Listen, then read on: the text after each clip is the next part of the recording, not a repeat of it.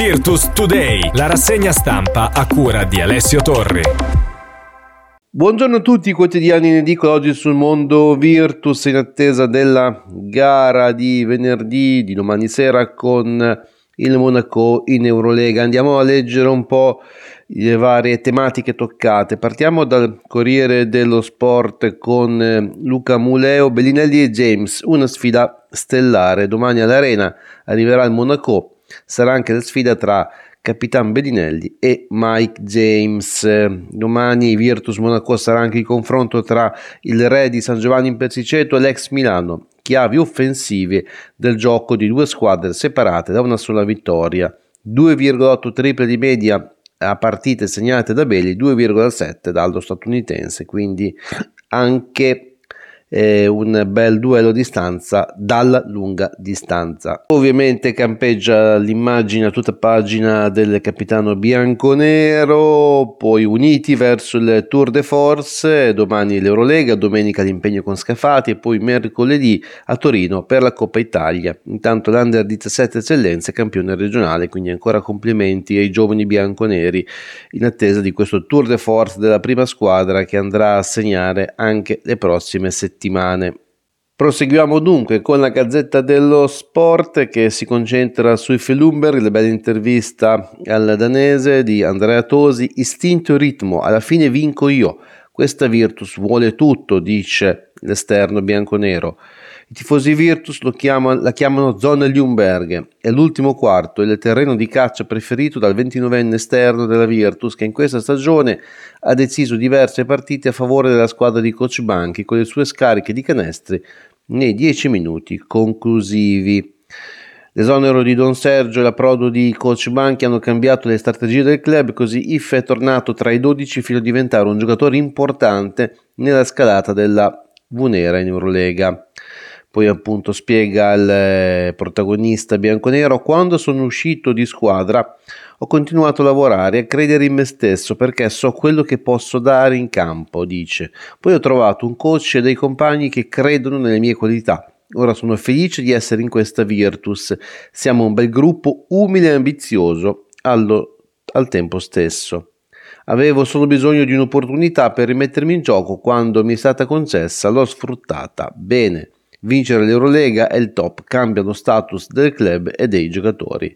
L'augurio chiaramente è che Ljungberg possa averci visto lungo, ma insomma eh, la vittoria in Eurolega è un traguardo molto alto, però insomma al momento la Virtus si sta comportando molto bene in questa competizione. Passiamo al Corriere di eh, Bologna con Luca Aquino. Virtus, il fattore Zizic nei momenti decisivi. Qui invece si va sul pivot croato. Tra Varese e Treviso il croato porta quindici virgola cinque punti di media, ora è atteso anche in Coppa. Tra i protagonisti del largo successo della Segafredo a Treviso c'è senza dubbio Ante Zizic, un sorriso in più per il tecnico Luca Banchi, che compatibilmente con i ritmi serrati della stagione, tante partite, poco tempo per allenarsi e adeguarsi alla presenza di un centrone, sta cercando di inserire sempre più il suo big man arrivato a Bologna a cavallo di Capodanno. Poi appunto i numeri in campionato: l'ex Efes sta diventando un fattore soprattutto nelle partite giocate in trasferta.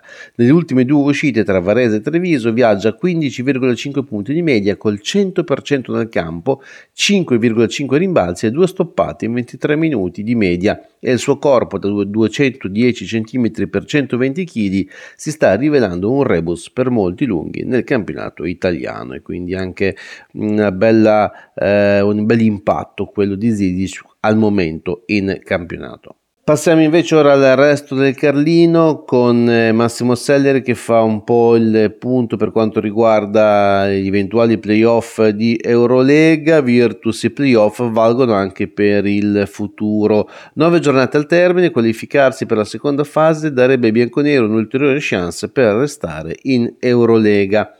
La Segafredo occupa da sola il terzo posto con sedici vittorie e domani sera, ospitando il Monaco, ha la possibilità di mettere ulteriormente in cassaforte questo piazzamento. I francesi si stazionano in quarta posizione insieme col Panathinaikos e il Fenerbahce, e con una vittoria i bianconeri andrebbero due a zero nei loro confronti. Ricordiamo eh, il bel successo nella gara di andata, appunto eh, nel Principato.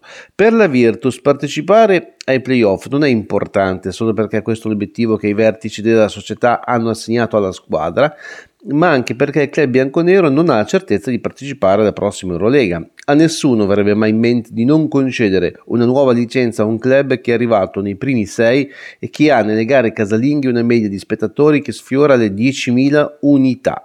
Effettivamente la, ehm, i numeri e i dati sono... sarebbero tutti a favore dei bianconeri, anche in caso appunto di playoff, maggior ragione confortati dal campo.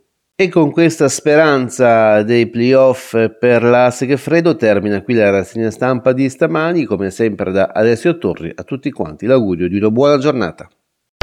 Virtus Today, la rassegna stampa a cura di Alessio Torre.